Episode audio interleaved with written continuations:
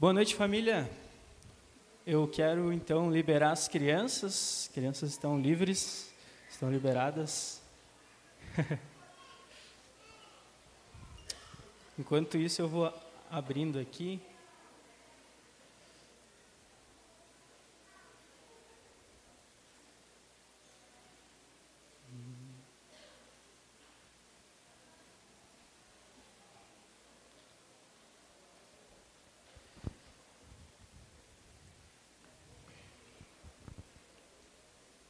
Só me organizando aqui.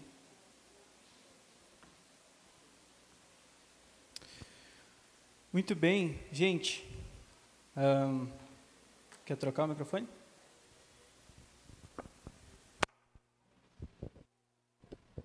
Som. Melhorou? Então tá, gente. Boa noite. Uh, eu quero dizer que uh, essa semana, vou contar uma história rápida, né? Essa semana o pessoal lá do Live foi com o meu carro para uma um, uma festa lá natalina que acontece lá em Gramado e acabou estragando o meu carro, né? E aí hoje eu vim de ônibus. Daí eu parei na rodoviária assim e pensei, bah, vou comer um, um negócio aqui na rodoviária, né? Primeiro erro já ali, né? Vou comer um negócio aqui na rodoviária, um sanduba. Daí cheguei lá no, na rodoviária, comi um sanduba, aquele não é nem morte lenta, é morte rápida, assim, já vai, já vai direto, né? E aí eu tô meio mal, assim, tá? Mas tá tudo bem comigo. Se eu cair, desmaiar, não é porque eu caí no espírito, é porque deu uma intoxicação aqui, mas tô tudo certo, tô com a minha água aqui e espero que a gente esteja juntos aqui nesse tempo para a gente aproveitar e a gente poder se debruçar na palavra, porque hoje eu imagino, né, que eu preparei um conteúdo aqui, um tema legal daquilo que Deus tem falado comigo. Também porque eu sei que vocês tiveram um retiro na semana passada e o retiro que vocês tiveram foi basicamente sobre uh, esse tema também, né? Sobre santidade, santidade no cotidiano. Então eu pensei, ah, por que não? Vou levar eu vou levar o que Deus tem falado comigo através desse tema aqui de santidade, beleza? Então fiquem à vontade, pega uma água, fica tranquilo aí, relaxe, que hoje a gente vai embarcar num um passeio sobre esse texto de 1 Pedro, capítulo 1, se tu quiser já indo, abrindo a sua Bíblia ou ligando a tua Bíblia aí. Uh, hoje a gente vai então Dá uma olhada nesse texto de 1 Pedro, no capítulo 1. Tem muita coisa legal desse texto.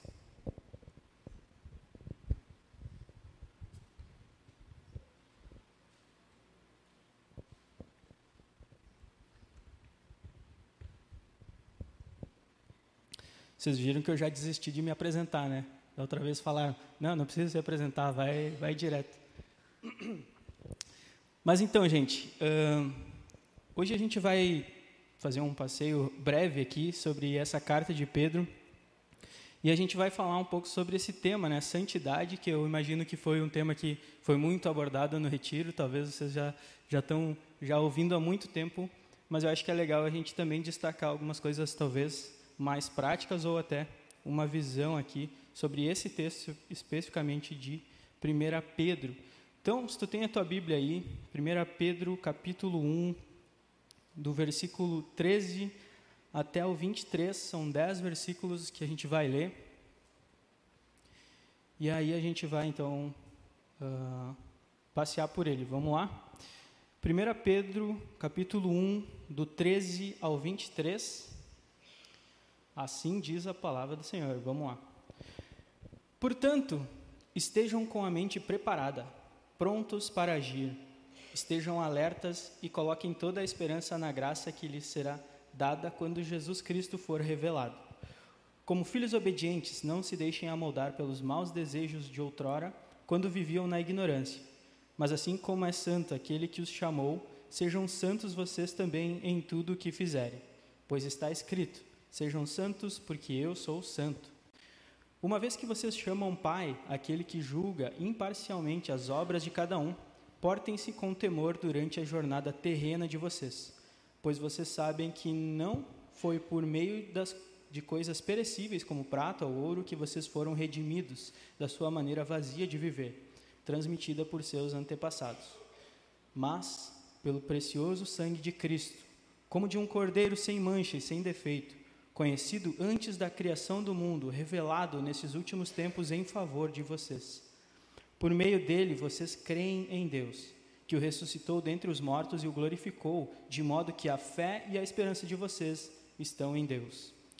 Agora que vocês purificaram a sua vida pela obediência à verdade, visando ao amor fraternal e sincero, amem sinceramente uns aos outros de todo o coração. Vocês foram regenerados, não de uma semente perecível, mas imperecível, por meio da palavra de Deus, viva e permanente. Amém. Depois ele traz uma profecia aqui, e eu fiquei só até essa parte aqui do texto. Mas por que, que eu pensei sobre esse texto? Nessa semana, ali no STG, a gente teve devocionais, né? A gente tem geralmente alguns devocionais que trazem um, um contraponto, assim, né? Do, daquilo que seria uma verdade bíblica ou que a gente deseja buscar biblicamente, versus o que a gente vê por aí, né? Versus o que a gente vê uh, da pós-modernidade, a gente vê as pessoas buscando nesse mundo. E nessa semana passada, o tema foi justamente sobre isso, foi sobre santidade. E aí a gente tem uma dúvida né, sobre o que é de fato santidade, o que significa isso, o que representa todas essas coisas. Né? E a gente falou um pouco sobre santidade versus um sincretismo, que é um sincretismo religioso. Sincretismo é uma mistura de várias religiões que a gente tenta fazer, ou que as pessoas tentam fazer, para chegar até Deus. Mas a gente entende que a santidade é, é, o que Deus faz em nós e o sincretismo é o que nós tentamos fazer para chegar a Deus e que obviamente não não dá certo. Mas antes da gente entrar no texto especificamente, eu só quero contextualizar por que dessa carta, né? E, e de forma rápida a gente vai ver que Pedro ele está enviando essa carta para cristãos que estão sendo perseguidos. Isso não é nenhuma novidade, né?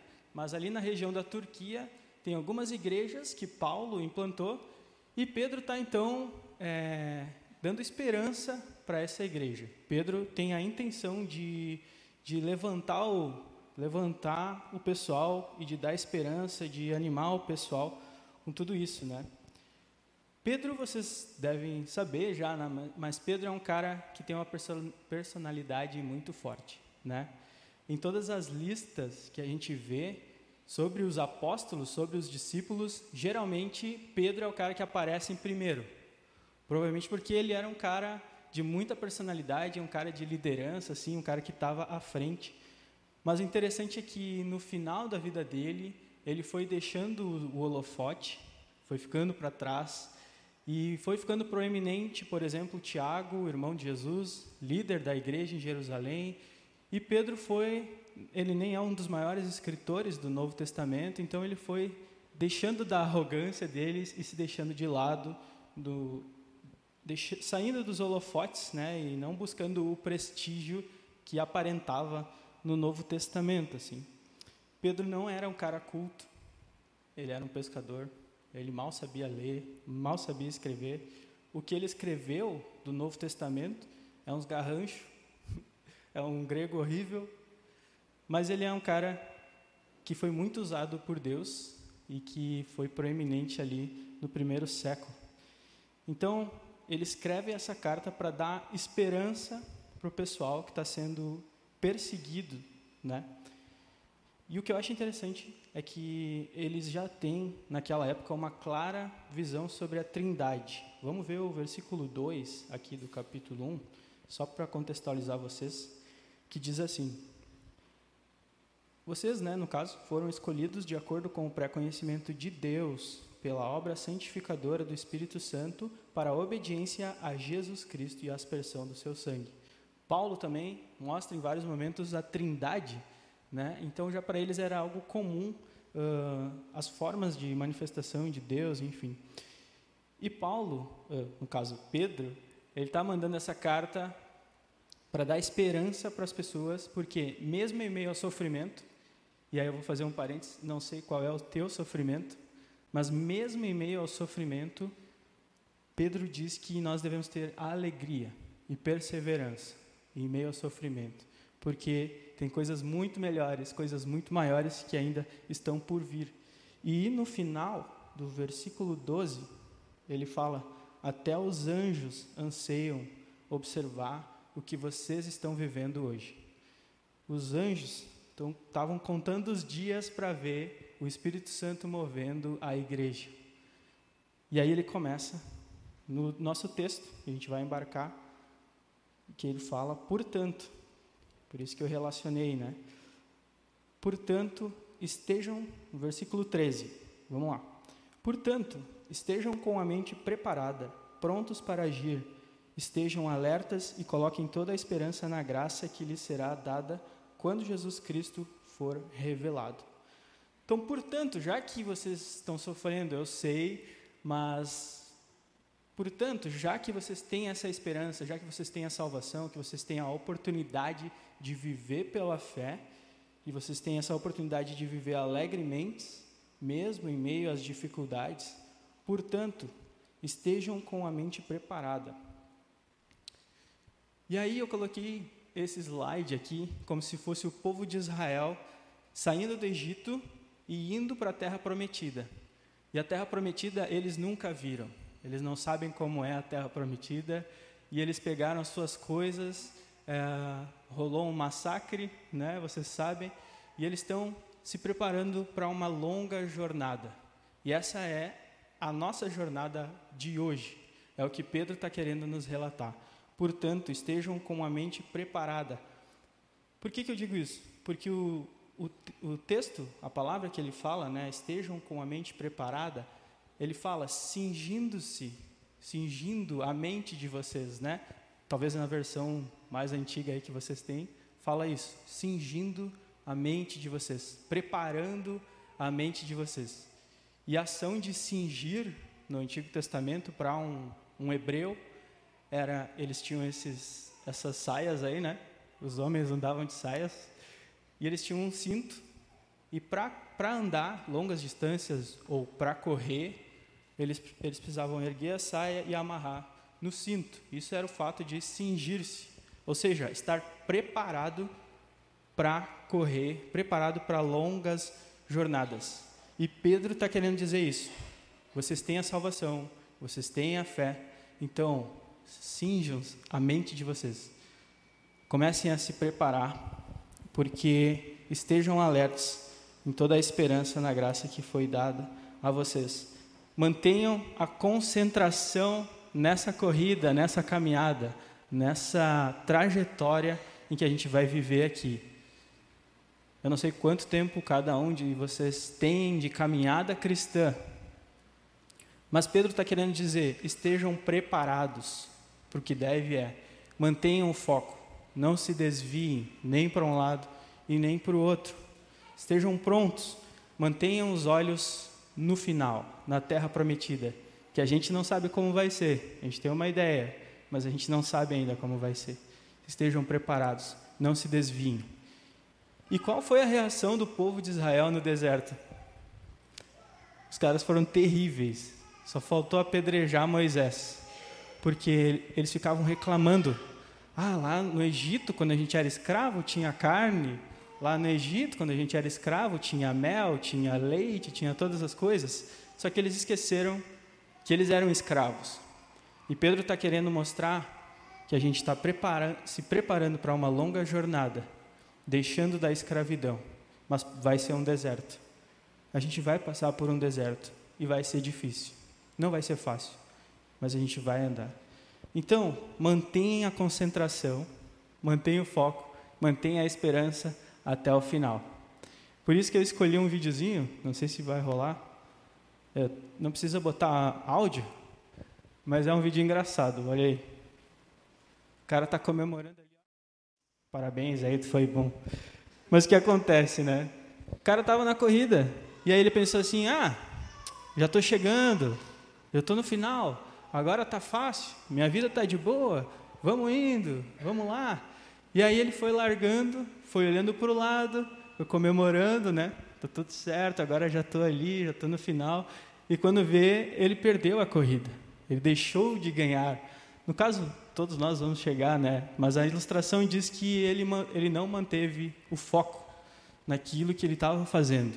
E a gente precisa manter o foco nessa vida, mesmo que terrena, mas a gente precisa manter o foco naquilo que é eterno. A gente precisa manter o foco nas coisas de Deus. E tudo isso é meio filosófico, né? Que quer manter o foco nas coisas de Deus, Guto. Então vamos lá, verso 14, a gente vai começar então a andar pelos versículos.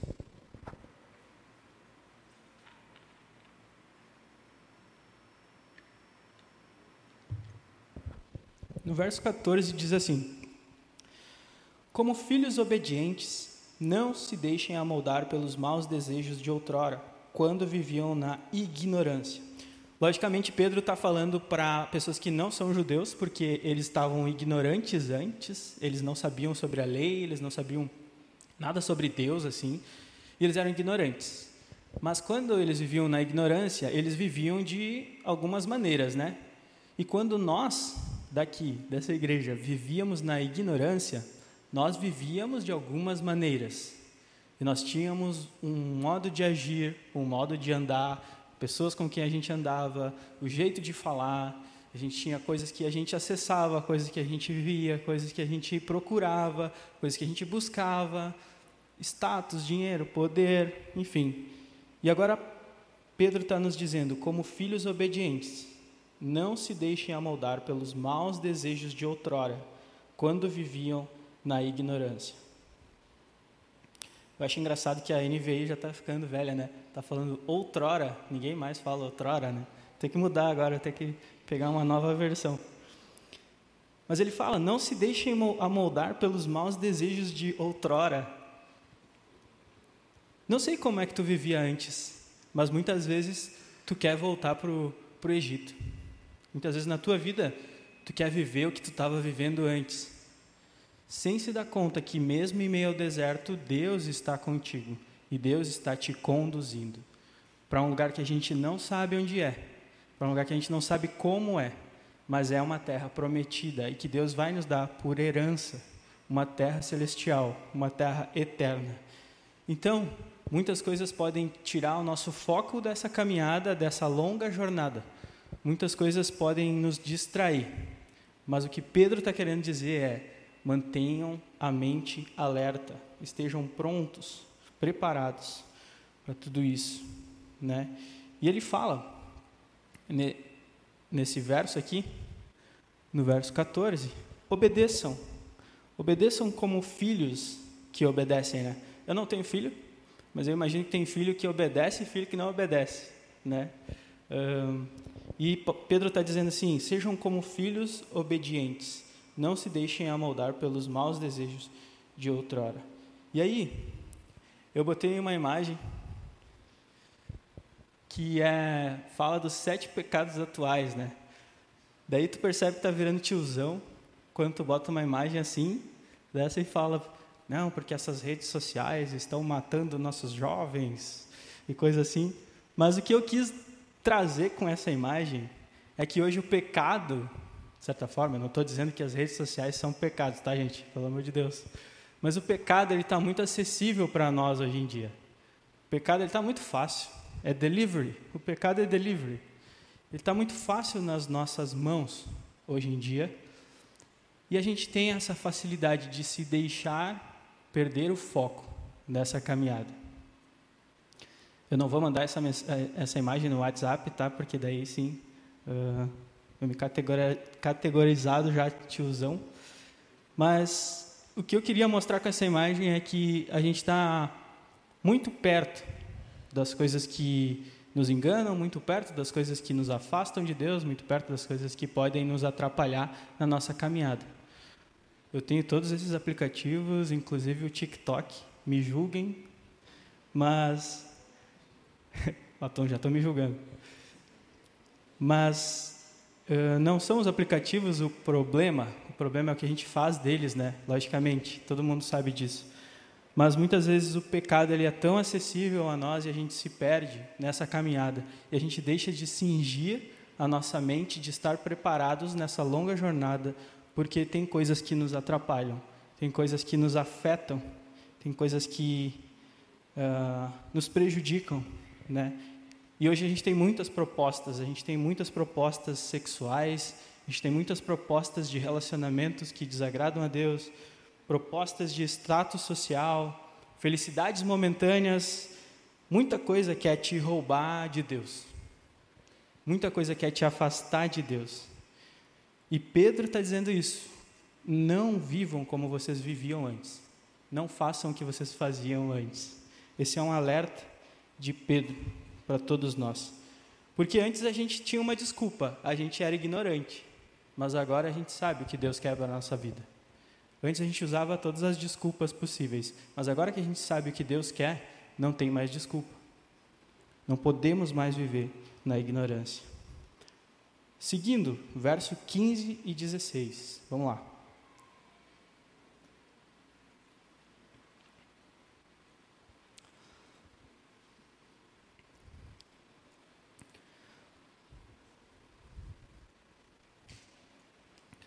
Mas assim como é santo aquele que os chamou, sejam santos vocês também em tudo o que fizerem, pois está escrito: sejam santos, porque eu sou santo. Aqui para mim é o ponto principal dessa mensagem. É Deus indo ao encontro, resgatando pessoas, indo ao resgate de pessoas impuras, para tornar essas pessoas puras. Todo mundo tem uma ideia, né, de de que santidade hoje em dia, né, quando a gente fala sobre isso, talvez no, no meio aí do, do seu trabalho, na escola, em qualquer lugar, tu fala sobre ser santo, as pessoas falam assim, ah, o cara quer ser santinho, ah, o cara quer ser todo certinho e tudo mais, né? Então, a nossa sociedade hoje tem uma visão de que santidade é fazer coisas certas ou moralmente corretas. Mas Deus, que é o criador de todas as coisas, Antes dele nada existiu. Deus é único. E é isso que significa a palavra santo. Deus é único.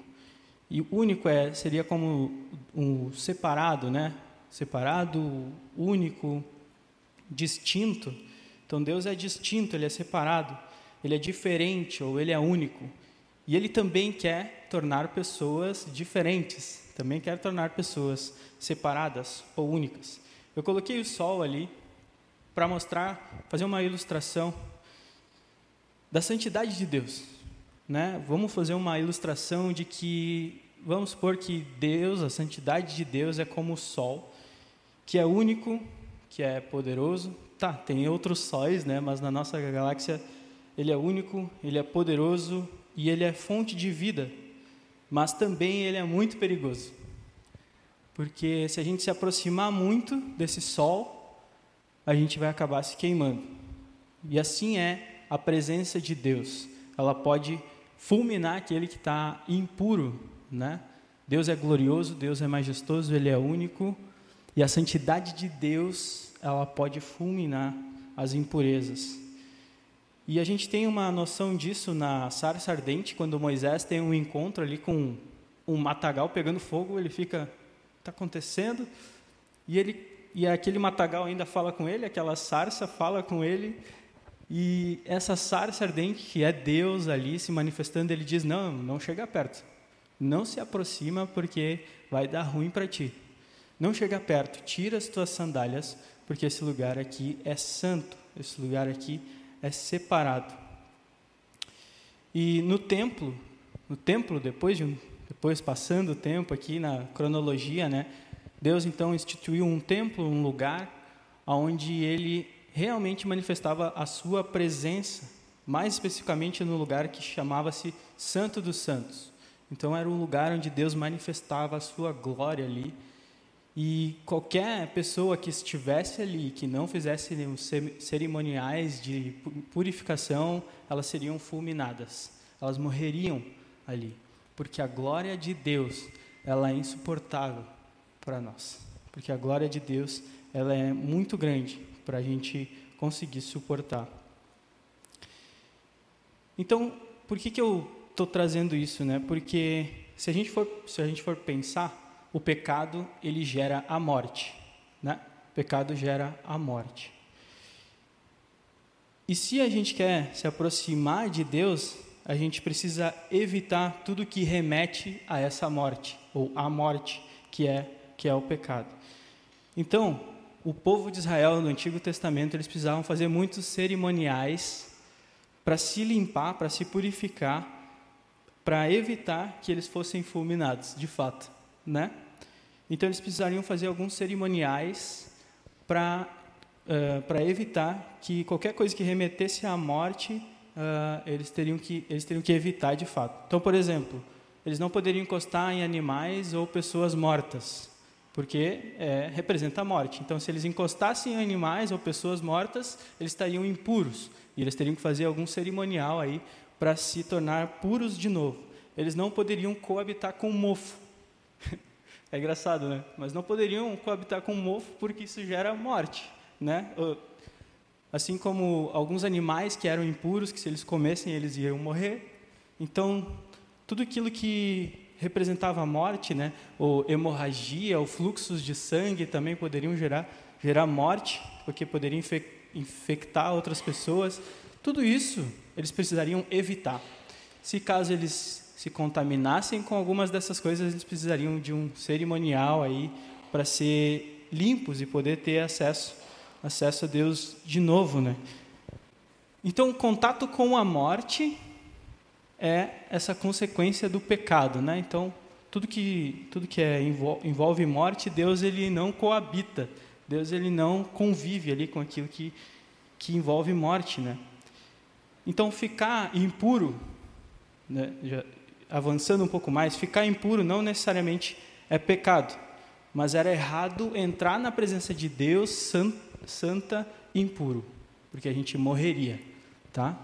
Então a gente ficava impuro e, e isso não necessariamente era pecado, a gente precisaria de um cerimonial aí então para chegar na presença de de Deus.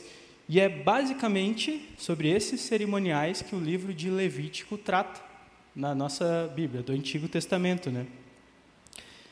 E o que eu acho interessante é que tem uma passagem em Isaías, capítulo 6, não precisa abrir, em que o profeta tem uma visão em que ele está no, no templo e ele está no Santo dos Santos ali, e aí ele sabe das regras, ele sabe que ele não deveria estar naquele lugar, mas ele tem uma visão. Ele chegou no templo, no Santo dos Santos, e ele pensa assim: nossa, agora sim, agora acabou para mim, porque eu não deveria estar aqui nesse lugar, porque tanto que ele fala: eu sou um pecador de lábios impuros. E aí ele até dá um grito, né? Que o Gil é famoso por dar esse grito. Em 2011 eu conheci o Gil dando esse grito, que ele fala: Ai de mim, não dei o grito, mas vocês devem conhecer, em que ele fala: Ai de mim, sou pecador. Estou sendo bem tranquilinho aqui, né? Sou pecador, eu vou morrer. E Deus, então, um dos serafins, eles pegam uma brasa, tocam na boca de Isaías e ele diz: Agora você está limpo, você está perdoado do seu pecado. Passando o tempo, Ezequiel também tem uma visão. E ele tem uma visão em que esse templo ele está jorrando água viva. E esse templo, o Santo dos Santos, está jorrando água viva. E tudo por onde passa essa água viva gera vida, gera muita vida. E isso é um indicativo que a gente tem de que antes a gente precisava se purificar para chegar na presença de Deus. Mas agora o próprio Deus está alcançando com a sua santidade as pessoas. Ele está saindo do tempo e alcançando a santidade, das, a sua santidade com as pessoas. Então, santidade é um sinal, é um canal de vida. Santidade, na Bíblia, é um canal de vida, de bênção, de, de Deus, né? E até é engraçado que o Espírito, ele é uma tradução do Espírito é sopro, né? Quando a gente vai estudar espírito, a gente estuda pneumatologia, que é do pneuma sobre o sopro. Né? Então, o espírito ele é esse sopro de vida. O Espírito Santo nos dá vida. E o que é mais legal é que o próprio Jesus, ao invés de evitar essas pessoas que estavam mortas, ou que estavam com fluxos, ou que eram leprosos, ou que tinham deficiências, a santidade de Deus em Jesus tocava nessas pessoas e elas eram transformadas e elas eram curadas. Ou seja, Deus e sua santidade está indo ao encontro das pessoas. Deus e sua santidade tocou você. Deus e sua santidade mudou a sua vida. Deus e sua santidade tocou em pessoas impuras. E ele tem essa ação transformadora de nos purificar e de nos libertar. João, capítulo 7, verso 38, para quem está anotando, diz assim: Jesus fala: Quem crê em mim, como diz a Escritura, do seu interior fluirão rios de água viva. Porque a santidade de Deus está transformando a gente. E a gente vai então levar essa água viva para todas as outras pessoas. Porque nós hoje somos o templo do Espírito Santo. O templo não está mais naquele lugar, nós hoje somos templo do Espírito Santo. E temos essa possibilidade de não só ser purificados, como também levar purificação para as outras pessoas. Vamos seguir, verso 17.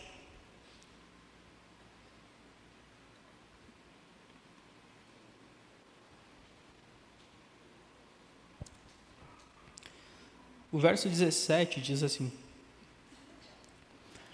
Uma vez que vocês chamam Pai aquele que julga imparcialmente as obras de cada um, portem-se com temor durante a jornada terrena de vocês.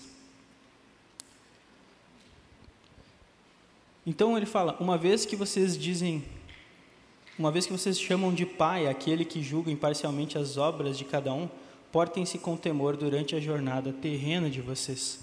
Deus conhece nosso coração, né? Ele sabe qual é a motivação da gente estar fazendo qualquer coisa. Uma coisa que eu falo no seminário é que muitas vezes por viver no seminário as pessoas começam a viver com um comportamento específico. Mas o que Deus está preocupado não é com o comportamento específico, Deus está preocupado com a motivação do nosso coração. Então, ah, porque eu estou no seminário, então eu oro antes de, de almoçar e tal, eu tenho alguns comportamentos porque todo mundo é crente, eu preciso ser crente também. Mas Deus não está interessado nisso, Deus não está interessado no comportamento da gente, Deus está interessado no nosso coração, e o nosso coração vai refletir no nosso comportamento, porque a boca fala do que o coração está cheio. Então, não adianta só ter um bom comportamento, mas não ter um relacionamento real com Deus. Se fosse assim, a gente deveria dizer: ai de mim, ai de mim, por mentir, por cobiçar, por invejar, por fofocar. E Deus, Ele vai julgar as nossas ações, não para nos tirar do céu, digamos assim, mas a gente vai ser julgados pelas nossas ações. Por isso que eu coloquei essa imagem que é do Sinédrio, quando Moisés instituiu 70 homens uh, específicos para julgar as ações dos, dos, dos israelitas. Isso seguiu até os tempos de Jesus, quando o Sinédrio se reuniu para julgar Jesus esses 70 homens então julgaram Jesus e mataram Jesus, mas a Bíblia fala que nós somos o povo eleito e nós somos esse sinédrio que vai julgar junto com ele todas as coisas.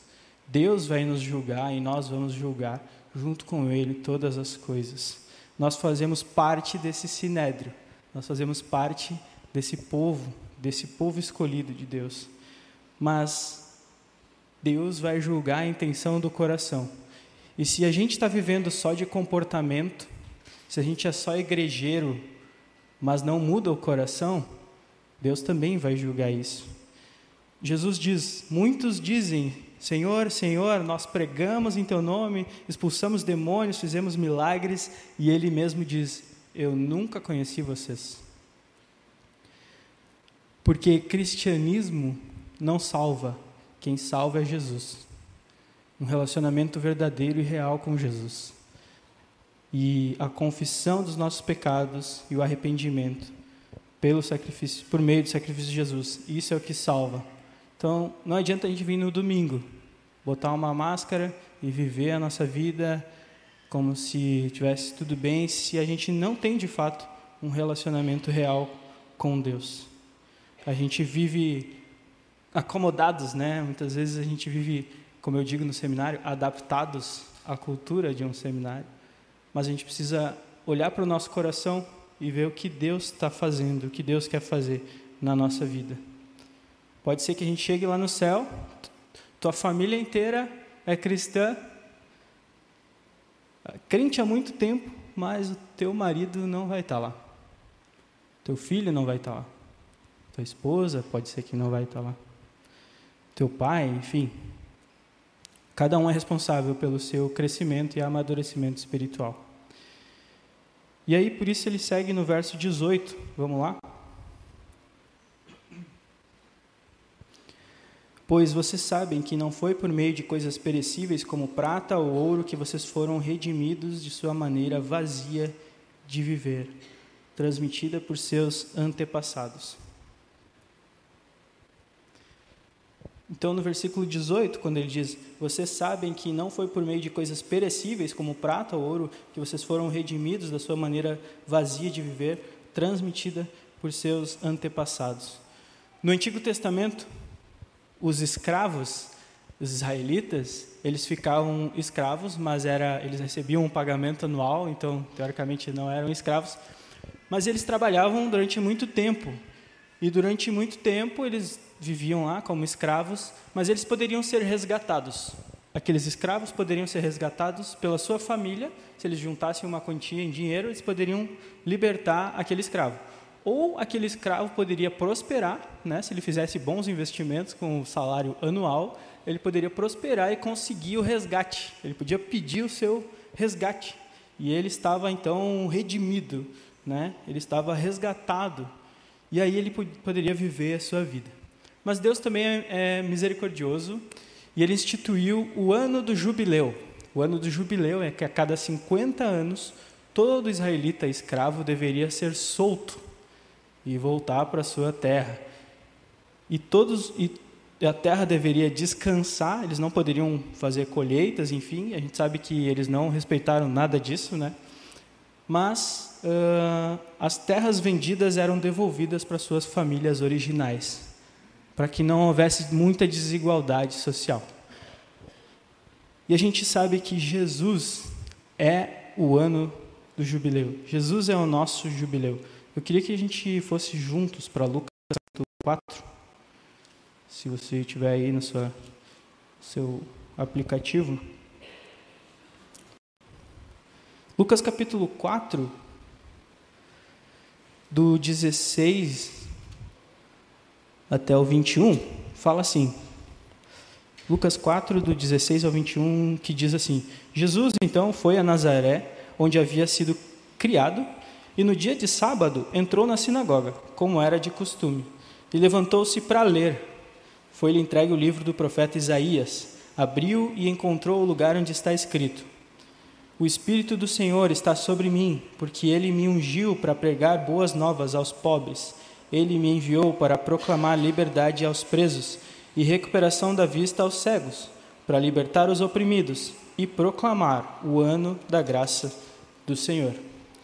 Então Jesus fechou o livro, devolveu ao assistente e se sentou.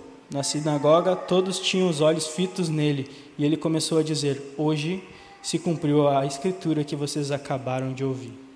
Então Jesus, ele é esse jubileu, é ele quem liberta o povo da escravidão. E logicamente eles queriam apedrejar Jesus ali, porque ele estava se dizendo como Messias, mas Jesus ele nos liberta do pecado.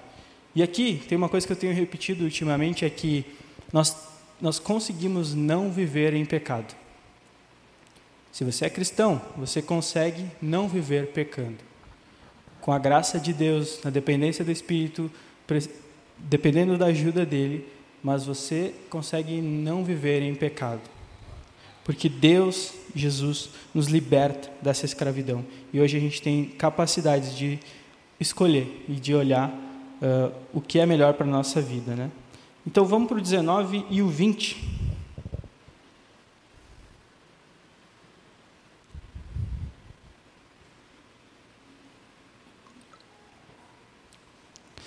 O 19 e o 20,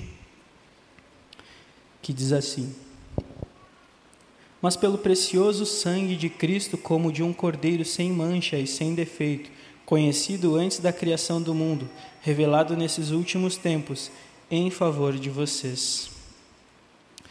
Então, como eu falei antes, né, se o, se o sacerdote entrava no Santo dos Santos e ele não fazia a purificação, ele era fulminado, ele estava morto. E esse cerimonial de purificação do Antigo Testamento era oferecer um cordeiro sem mancha, sem nenhum defeito, para cobrir o pecado de todo o povo de Israel, né? Isso era feito na Páscoa. Então era feita uma cerimônia toda na Páscoa para que o povo todo fosse liberto, então fosse purificado, né? E quando Jesus morreu? Jesus morreu na Páscoa. Por isso Jesus é o Cordeiro Pascal. Por isso Jesus é o sacrifício de Deus. Por isso Jesus é o Cordeiro de Deus. O Cordeiro de Deus. É, vamos abrir em Hebreus. Eu normalmente não faço isso, mas eu acho que isso complementa bem. Hebreus capítulo 9, verso 12. Depois a gente volta para o nosso texto. Hebreus capítulo 9, verso 12 fala sobre isso, sobre Jesus sendo o Cordeiro Pascal. Então, Hebreus 9, verso 12 fala assim: Não por meio de sangue de bodes e novilhos, mas pelo seu próprio sangue, Jesus entrou no Santo dos Santos de uma vez por todas e obteve eterna redenção. O próprio Deus se sacrificou de uma vez por todas para que haja redenção eterna em todo o povo que aceita esse sacrifício de Jesus. De uma maneira espiritual, a gente novamente tem acesso a Deus. E a gente tem essa oportunidade. É isso que Pedro está querendo falar. Sejam alegres, fiquem felizes, vocês têm acesso a Deus novamente. Verso 21. Por meio dele vocês creem em Deus que o ressuscitou dentre os mortos e o glorificou, de modo que a fé e a esperança uh, de vocês estão em Deus. E aqui, chegando para o final né, do nosso texto, eu queria só alertar para três coisas práticas de uma vida em santidade, tá? Três coisas práticas para a gente ter uma vida de santidade. A primeira delas é a obediência. Em 1 Pedro 1, 21, fala isso. É, por meio dele vocês creem em Deus que o ressuscitou dentre os mortos e o glorificou, de modo que a fé e a esperança de vocês estão em Deus. Ou seja, talvez tu está passando por algum sofrimento, talvez está passando por alguma dificuldade nessa semana, alguma coisa aconteceu, talvez está passando por alguma, alguma doença, dificuldades familiares, pode ser dificuldades financeiras, ou na saúde, na família. Mas Pedro diz que esses sofrimentos eles nos ajudam a andar por fé. E esses sofrimentos revelam onde nós temos depositado a nossa fé. Talvez a nossa fé está no, no, dinheiro do mês, né, que vai terminando, e a gente está dependendo dessa da fé no dinheiro. Talvez a gente deposita a nossa fé na família, talvez a gente deposita a nossa fé na saúde, mas Deus é o único alvo da nossa fé. E se a gente crê que Deus ressuscitou Jesus, por que, que muitas vezes a gente não acredita que Deus está cuidando de nós? Deus é o único alvo da nossa fé. E é isso que Pedro está nos dizendo. Corram essa corrida, andem nessa caminhada, nessa jornada pelo deserto, sem se desviar, sem olhar para os lados, e mantenham a fé em Deus, só Ele. Por isso, nesse sentido, Pedro ele dá muita esperança para o povo todo. Verso 22.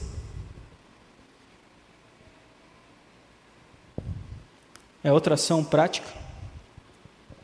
Que diz assim: Agora que vocês purificaram a sua vida pela obediência à verdade, visando o amor fraternal e sincero, amem sinceramente uns aos outros e de todo o coração. Ou seja, agora que a gente está obedientes então a essa verdade, né? Vivendo em obediência, a gente tem essa oportunidade de amar uns aos outros. E aqui, para não ficar muito viajão, a gente faz o seguinte: a gente obedece o que está escrito. E isso é um reflexo de amor ao próximo. Toda obediência ela é resultado de amor ao próximo, né? A obediência ela tem ela tem essa expressão de amor e temor, né? A obediência é carregada de amor e de temor. Ou seja, eu obedeço meus pais porque eu temo a eles, eu tenho medo das, da surra que eu vou levar deles, mas eu também amo eles e eu obedeço porque eu amo, né?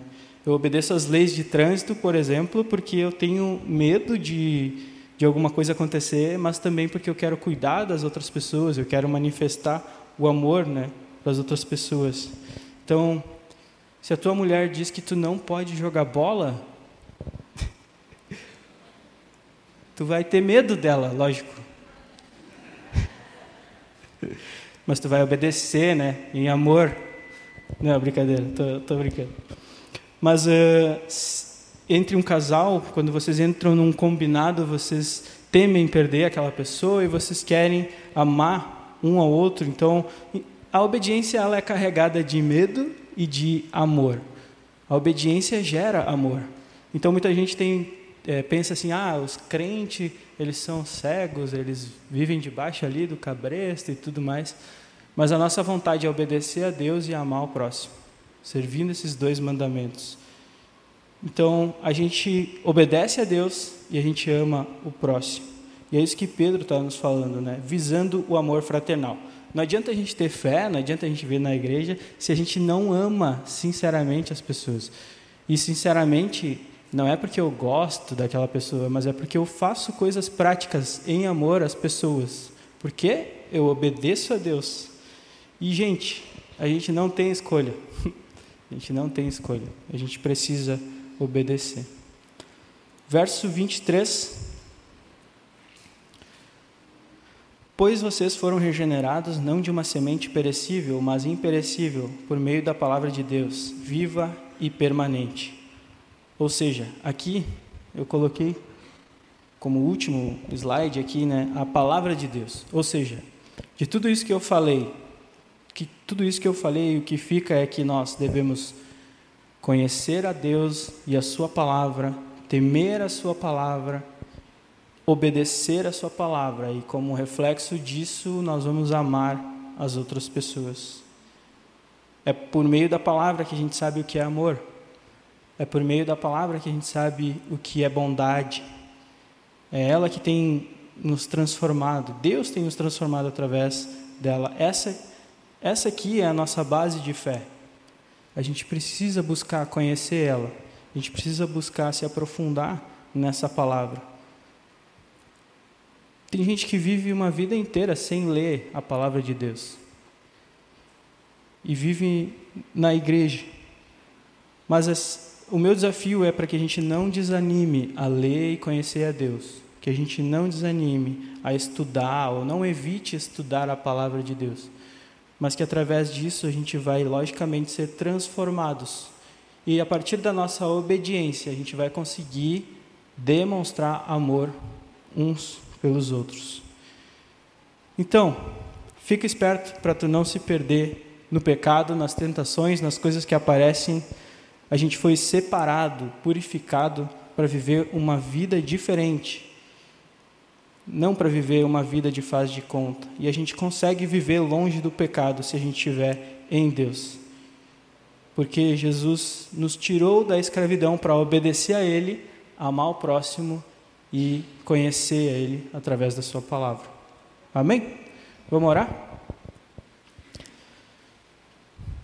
Senhor, Nessa noite nós tememos a Sua palavra, nós te adoramos, Senhor, te louvamos, porque hoje a gente faz parte dessa nova família e a gente tem a oportunidade, Senhor, de fazer diferença nesse mundo, nesse lugar.